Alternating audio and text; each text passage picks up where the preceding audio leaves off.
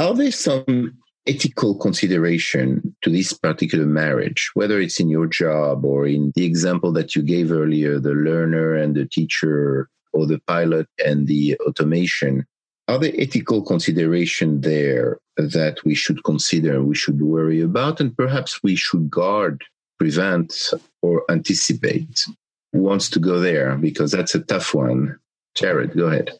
So I want to give a trivial example that actually has some deep implications. Let's imagine an Easter egg hunt. And we send our small children out. There's a little AI robot in the hunt as well. And the AI robot discovers that the single most effective way to get the most eggs is to knock over all the little kids. This is behavior that we don't want our children to observe. We certainly don't want them to adopt it. It requires some ethical sense within the AI to choose other strategies to win. So, where's the depth here, right?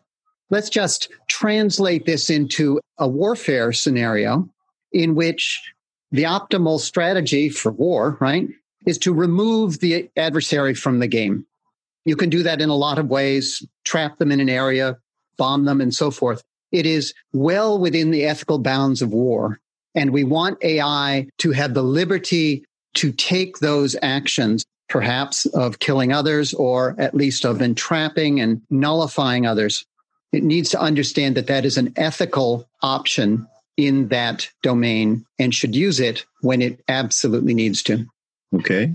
That's a pretty sobering perspective because it can happen, those emerging behaviors actually. And the question is that is it our responsibility as scientists and engineers to engineer ethical rules almost in an Asimov kind of way into AI? Or are we expecting that AI will develop those rules internally from observing others' behaviors and derive them and uh, exhibit them in some kind of an emergent behavior. Adam, what do you think? Ethical considerations in designing human AI teams. That last point you brought up, Daniel, is I think a really important one, which is that relying on AI to behave ethically through observation of humans or society, which does not always behave ethically, is something we need to be very vigilant about looking for and kind of counteracting things that might unintentionally happen in that setting. And I think we want to have AI that is ethical. And we also want to have the ethical application of AI. We've already seen cases where we train AI models to help with decision making, but because we exist in a society that has lots of inequality, those models are just encapsulating that in inequality.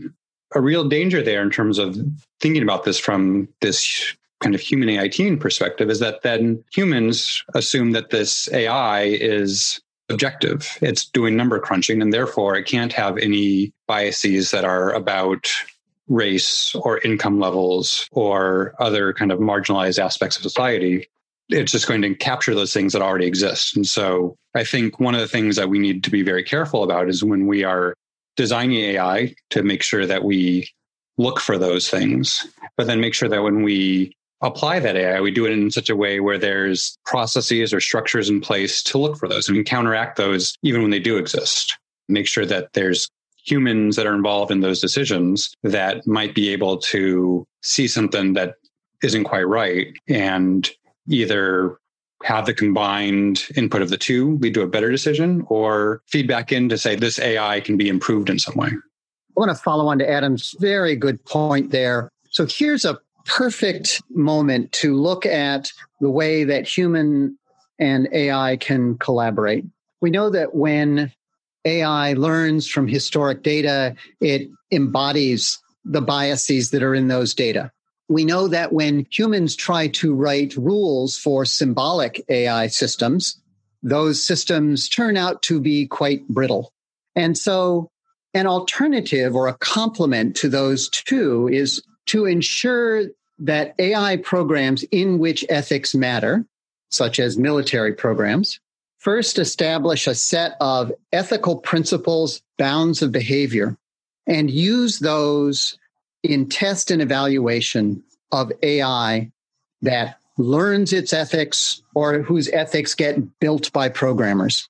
There needs to be, at the moment, a human on the top of the stack who has a set of principles, a set of test cases, a way to evaluate AI on its ethics. Yes. Well, thank you both for these profound and thoughtful remarks regarding ethics. I think in this engineer's career, this is probably the period in which philosophy and design are merging the most, precisely because we are creating these intelligent machines, and we use intelligence really with a lot of caution.